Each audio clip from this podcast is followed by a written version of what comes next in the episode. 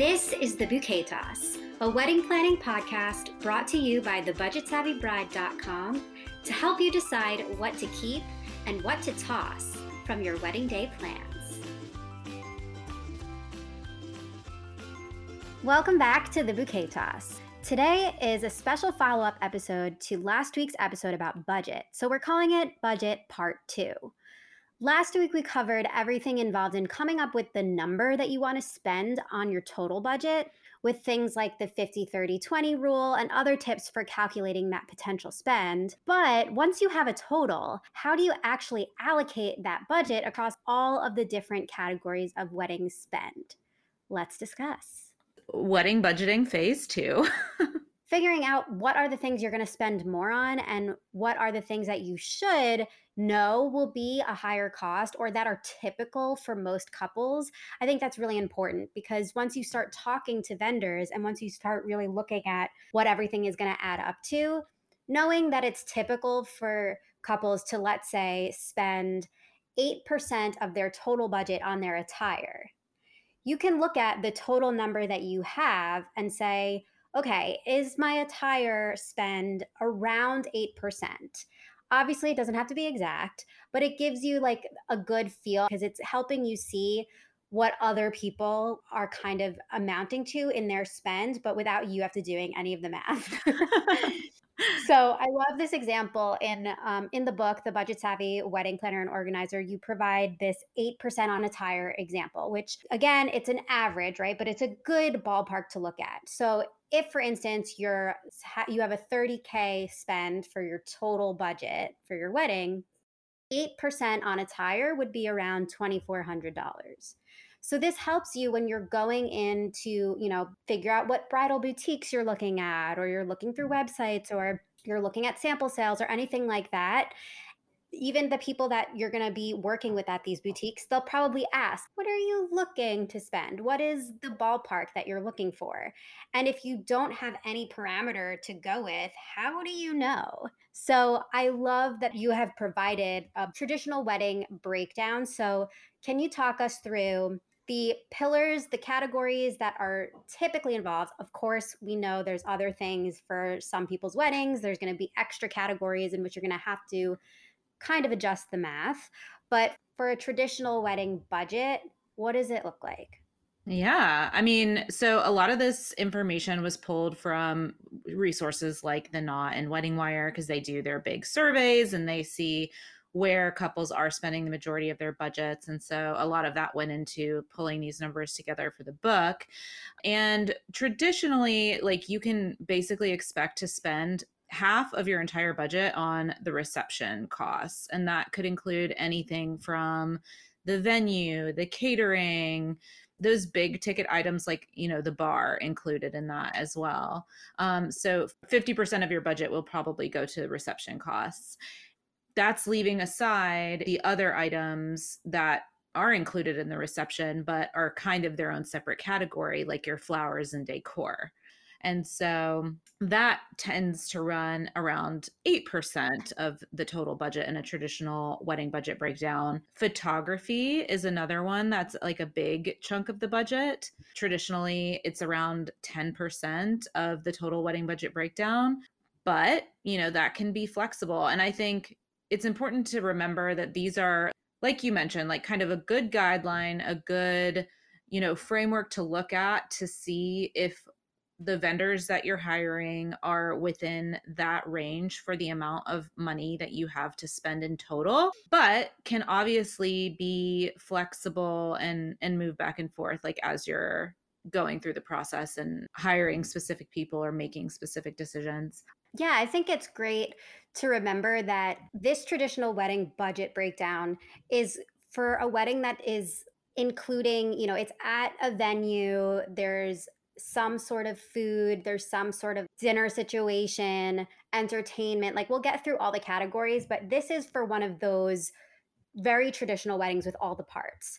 And so you might come across a photographer that you absolutely love that is more than 10% of your actual budget spend, but maybe photography ends up being more important to you than actually having a sit down dinner or maybe it, this is the decision that helps you realize, you know what, maybe we actually just want to elope and we want to have the photographer come along to a bunch of different places with us and take amazing pictures of the spots that we love and have a few family and friends with us and that's it you know?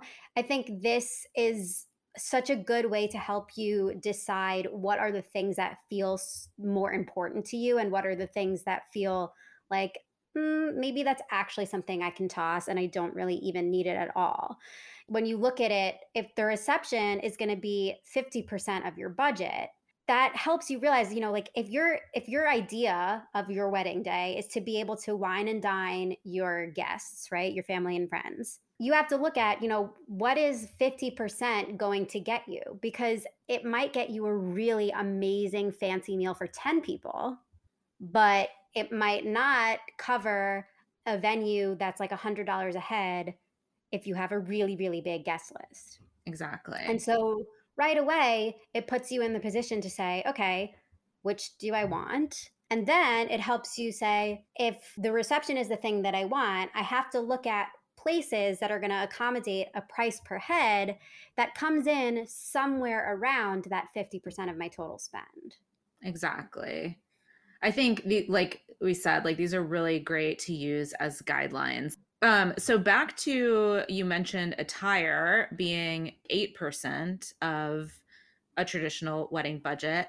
For like a typical $30,000 wedding that was kind of like the norm or considered the average a few years back pre-pandemic. That was around $2400 but you have to remember that that's not just the bride's dress. You have to consider what partner number two is wearing, whether that's another bride or a groom.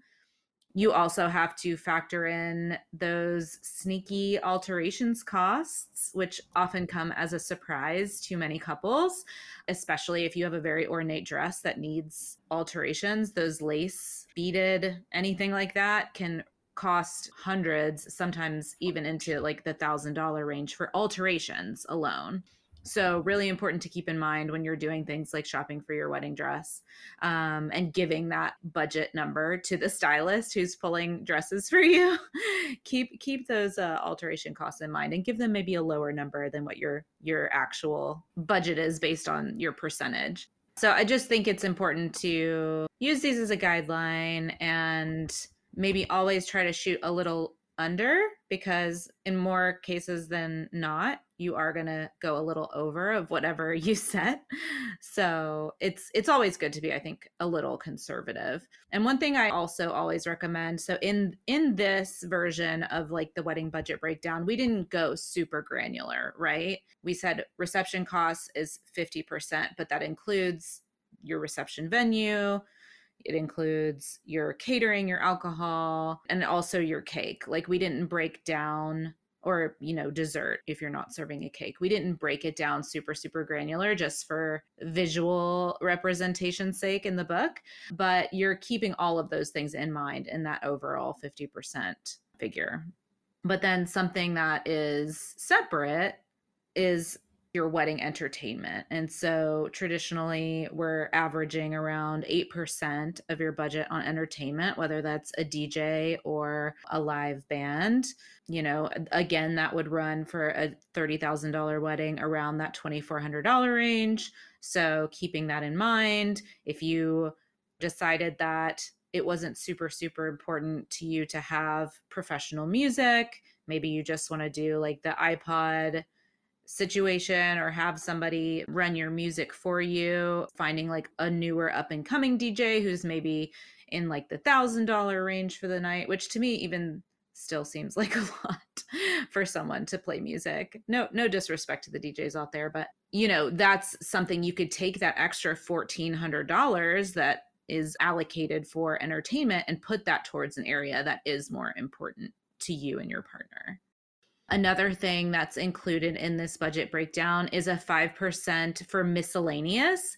And that's kind of your buffer the thing that's in there to act as a safety net for those little overages, the things that couples often forget about or overlook, things like feeding your wedding vendors on the wedding day, you know, vendor meals, feeding your wedding party while you're getting ready in the morning, getting your hair and makeup done, tips or gratuities. Yeah, there's so much that can creep up that you just no amount of planning can really help you um, see them up front. And so giving yourself a padding there right away from the start, I think is very helpful. And so then the other categories that we included all came in with a 2% of your spend, but these were ceremony, stationery, transportation, and gifts. And so, again, these are going to be things you might end up spending 3% on transportation or 10% if that's something that's super important to you. But this is just giving you a ballpark to look at.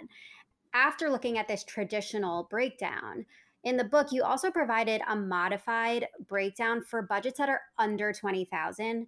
And I think that the big thing here is to realize that the cost of the vendors is not necessarily going down, right? So you might be using the same photographer, but now that's 12% of your budget instead of 10% because you have less money that you're starting with. That is the key to remember. It's not that you have to, because you're under a certain number, only use people that are new, that have no experience, that are your friends as frienders, that, you know, are going to cost the smallest amount of money. No, you just have to realize that when it, you look at the larger scheme of your budget, these are items that are going to be taking up more than what they would have if your budget was larger.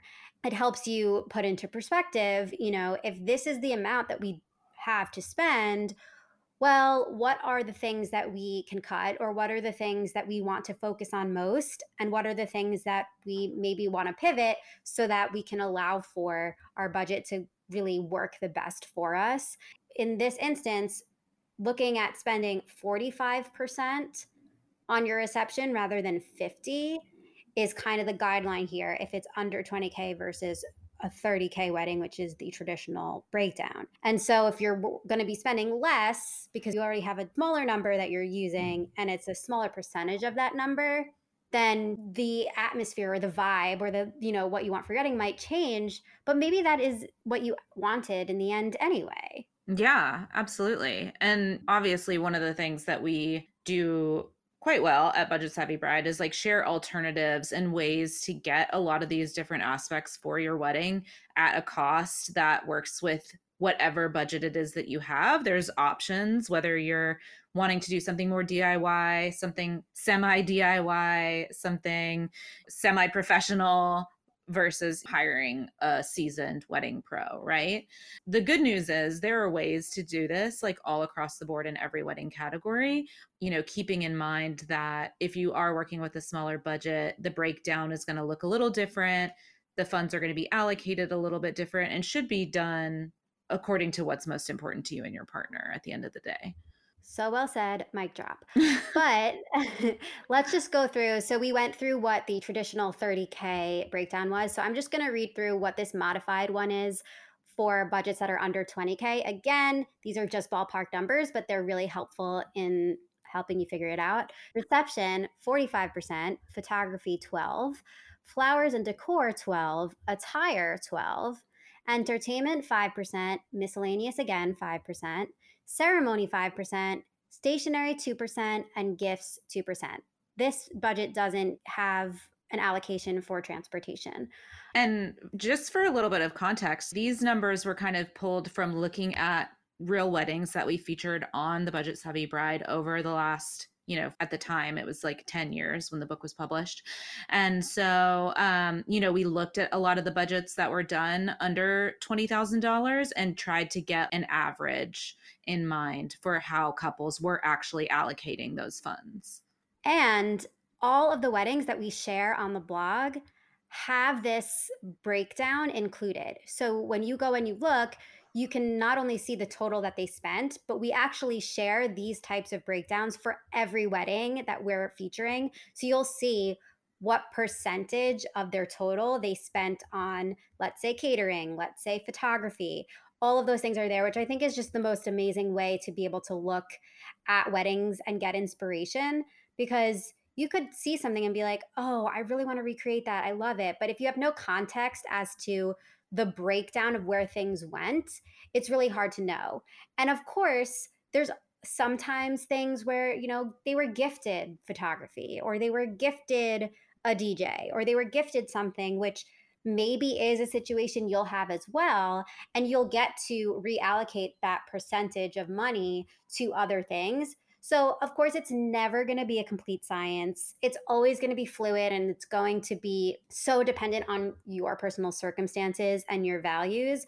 But being able to see what it looked like for other people, I just think is so valuable. So, make sure to head to the real wedding section on the budgetsavvybride.com. Check out these budget breakdowns. You will not be disappointed.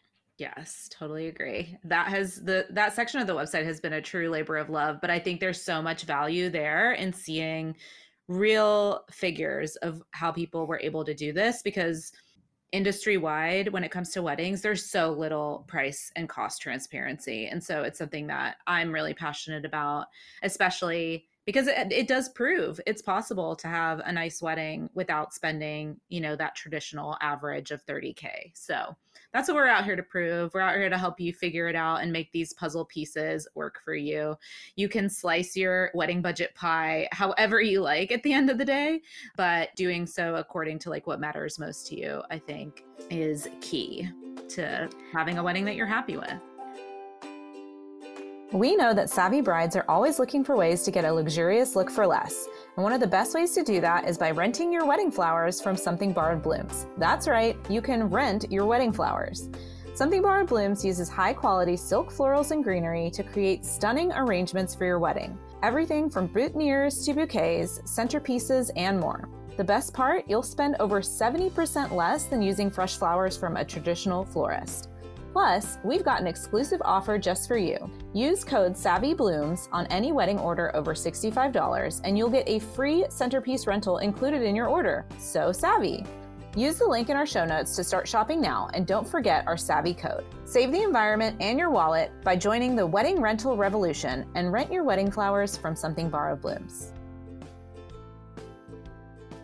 I think that you've got some awesome hacks when it comes to wedding budget just to make it work on whatever that budget is that you do have. So let's talk through some of the things that you can keep in mind to best spread out the budget that you are working with. Yeah, I think across the board, some of the quickest ways to keep costs low is considering the time of year you're getting married obviously like the season is such a big part in terms of like peak versus off peak rates for venues vendors. Pricing can really vary throughout the year depending on the the seasons that are most popular so that's a big consideration.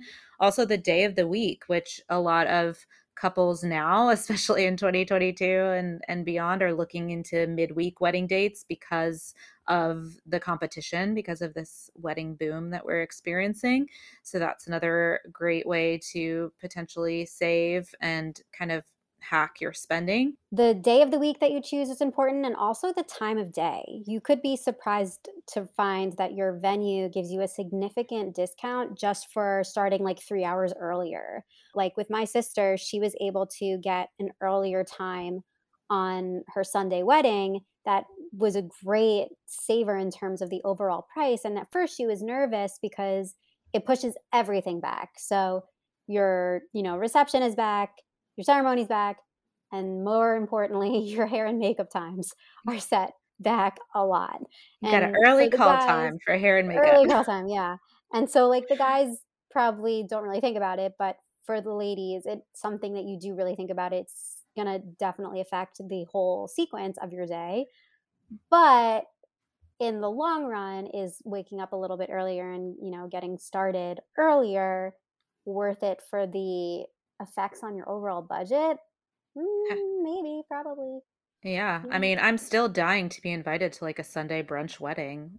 Who doesn't want to like day drink and get it over with and not have to deal with the hangover the next day? Oh, true. not to mention the whole brunch wedding concept I love because who doesn't love brunch food? And, you know, eggs and pancakes can be pretty affordable when compared with like a steak and shrimp dinner, you know? Yeah, it's a very good point. So lots of savings there across the board. And speaking of brunch, getting the booze in, there's some some good tips where that's concerned. One of my favorite things to suggest is finding a venue that will allow you to supply your own alcohol because if you have control over the cost per bottle, like alcohol markup is one of the most insanely jacked up pricing models that there is when it comes to the service industry. And so if you have the ability to you know go to Costco and get all the beer that you want to serve or wine or whatever the case might be you can have more control over the cost per bottle and save yourself significantly without that markup.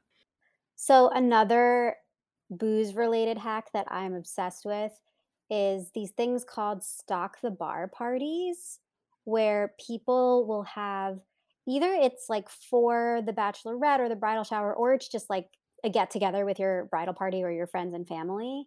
And the gift is alcohol like bottles of alcohol that then get used on the wedding day as the drinks for the bar. I think that that's like the most genius idea and i also think there's so much like especially depending on the time of year you're getting married but also it actually probably doesn't matter because the alcohol like just don't open it and it'll be probably even better by the time you do but there's so many random things where people like don't know what to get you and you know they'll get you a bottle of wine or they'll get you a they'll get you some whiskey or bourbon or something and so if you save that for the actual day of when you know that you're going to be wanting to you're going to have a lot of people that you want to serve it to you get such a good return on that gift. Absolutely. I love that. Another thing I think that couples may not think of right away is putting some of these big wedding expenses on a credit card. And I'm not encouraging racking up a big balance here, but especially with all the different credit card rewards you can earn if you sign up for a new credit card right around the time that you get engaged. You can put a ton of your wedding expenses on that and earn a new card bonus that you could use those points and practically book a honeymoon for free. And this isn't even just like a hypothetical, like, this is something so many couples have done and still continue to do. If you are proactive enough to know which card to get, and then you're also proactive enough with your payments each month the rewards points that you get can do some real magic Yes, we actually have an ebook for anyone who's interested. If you visit budgetsavvyhoneymoon.com, it's all about how you can use credit card reward points to hack your honeymoon and get it for practically free. So it's definitely something that is totally doable. No matter if you're only going to spend like $5,000 on your wedding or 10 or 20 depending on what the, whatever the case is, you could open one new card or both of your both you and your partner could open a card and put those expenses and share them between you and then pool your points and just have like an epic honeymoon trip that costs you like practically nothing. Pool your points pool those points. Yeah, some of my other favorite wedding budget hacks are things like considering, you know, the service providers, your vendors, like your photographer or videographer. There's only so many dance floor craziness photos that you're going to want. There's probably going to be maybe a couple included in your wedding album, but they're not going to likely be the ones that you hang on your walls for years to come. So, one thing I love to recommend is to book your photographer for a shorter window of time and you know have them stay for the important moments of the reception, the cake cutting, the first dances, all of those things and then stage your exit. So, almost like in the middle of your reception, you can have, like, if you're doing sparklers or confetti toss or whatever, stage your exit, have your photographer get those like final moment shots and then send them on their way and get back to your party and enjoy the rest of it. You can save like a few hours of that vendor's time and save yourself some money as well.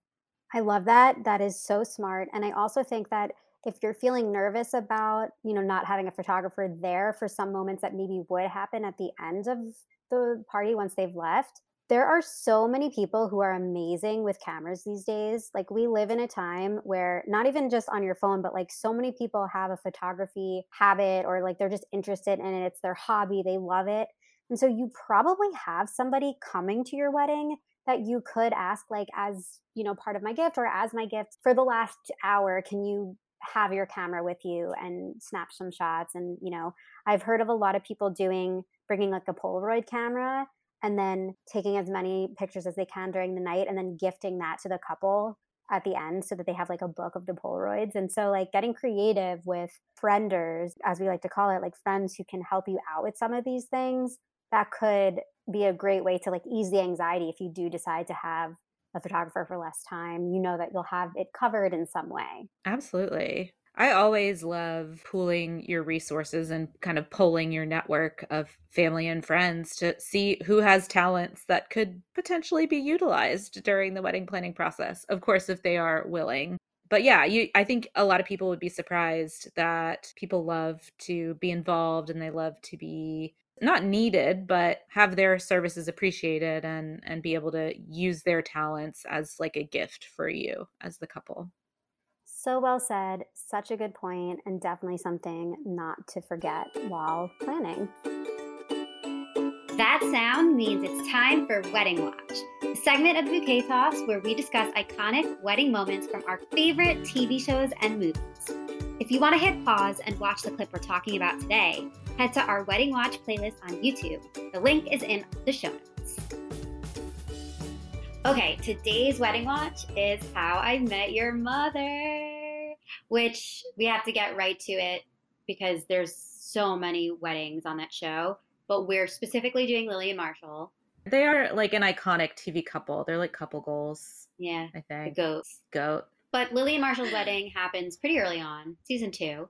Yeah. So let's first, I'm going to first start with the things that just felt a little unrealistic to me everything went wrong. And like, I do appreciate laying into the idea that like your wedding day will not be perfect. Something inevitably goes wrong and it doesn't matter. The actual like message that they're trying to put there is that like, it's really just about you and your spouse getting married. And that's something we obviously get behind, totally Absolutely. agree with. And it's for the comedy, but the level to which things go wrong is quite anxiety inducing. Her veil is like trampled over and dirty her ex shows up planning to like object to her and Marshall getting married. And so then like they Scooter?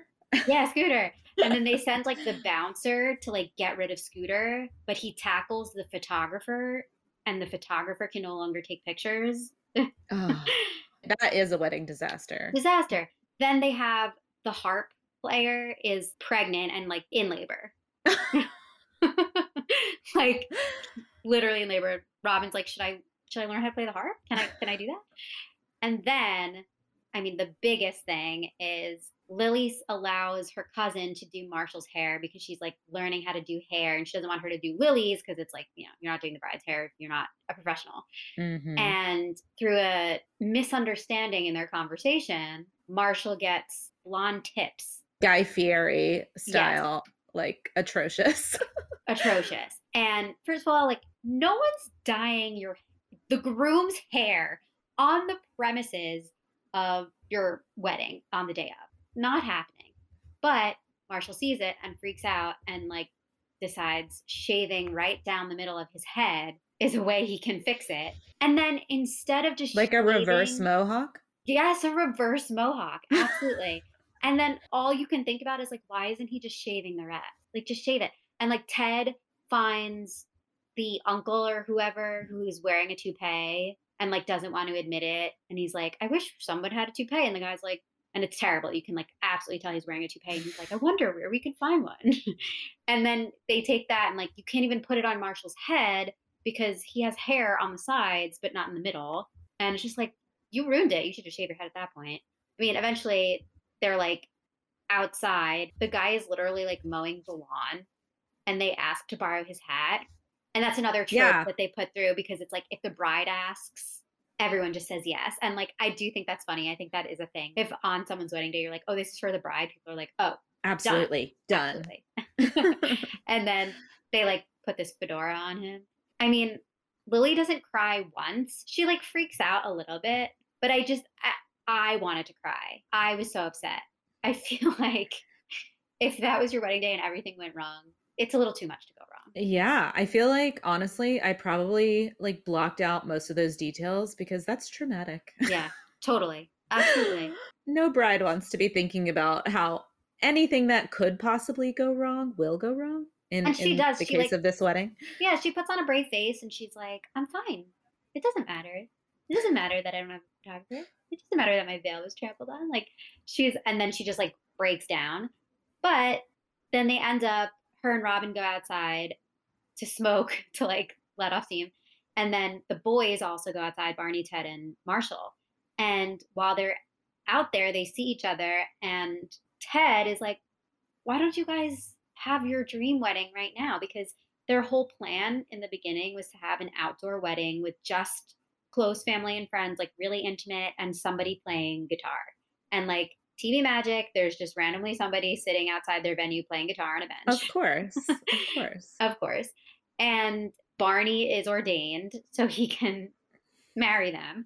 So they just like do this little ceremony outside, like unofficially. And it's so sweet. It really does play to the idea that a wedding is just like two people, the vows, someone someone to, you know, officiate, and that's it. That's all you really need. Yeah. And it was a sweet moment too. Like when I rewatched this clip, I just watched that scene outside when they do the vows and everything. And neither of them had their written vows that they had prepared. And so they just spoke from the heart. And I thought that was really sweet. They really are one of the greatest TV couples of all time. And their vows were like so sweet to each other. And also Barney just like not being able to hold it together when his character is so unfeeling and cold, like 99% of the time. But he was like, unable to speak the words properly it was great. I agree with you. I think it's such a sweet moment. As much as I want to believe that two regular Joes who have not been scripted an actual script could just say their vows off the top of their head like that, I really do want to believe. I think that is so sweet. But I feel like in the realistic factor, it's probably not quite. I mean, although I guess if you've worked on your vows, well, right. If they spent time writing yeah. them out and they had prepared them, they probably had like general ideas of what they had written down and planned to say. Right. So it's not completely unbelievable, but it might not be as fluid and perfectly stated. Right. As it would be otherwise. All right. So, what about the savvy factor? I feel like it's a very typical wedding. They're at a venue, you know, it's indoors, they have a caterer and a photographer and, you know, all the things. I don't feel like like as in most TV shows, I don't feel like the budget is ever really like actually acknowledged or is necessarily realistic for the jobs that the characters have. Mm-hmm. Um, but it does feel like a very like standard wedding. Yeah, I would agree. If they had just done like the outside park thing, that's the savviest wedding of all time. But that's right. not the and, actuality of what they planned. Yeah, and it's like I just love that this the show is kind of saying that's what they wanted. They were talked out of doing it, and it's actually what they ended up enjoying the most anyway. So I don't know how actually savvy the wedding was, but I do think that like with these episodes, they were trying to drive home that a savvy wedding is so totally possible. And like you can clear out all the junk and just like do the thing that you and your partner wanted to do from the start. That is the savviest. And that concludes our weekly wedding watch. Want to hear us chat about one of your favorite scenes? DM us on Instagram and let us know what we need to watch and chat about on future episodes. This was super, super insightful and helpful. Again, all of this information is in the Budget Savvy Wedding Planner and Organizer. You can get it for less than $10 on Amazon. So savvy. Thank you, Jess, for sharing these insights with us. And we'll be back soon with a new episode. Yay. You've been listening to The Bouquet Toss, a podcast brought to you by the Budget Savvy Bride. We would love for you to join us in our free private community to get support and inspiration from other couples currently planning their weddings too. Consider the bouquet tossed in your direction so you can rate, review, and subscribe to the show on your favorite podcast app. As always, stay savvy and stay tuned for our next episode.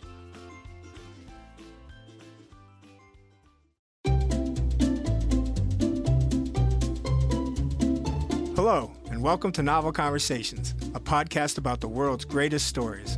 I'm your host, Frank Lavallo, and for each episode of Novel Conversations, I talk to two readers about one book. And together, we summarize the story for you.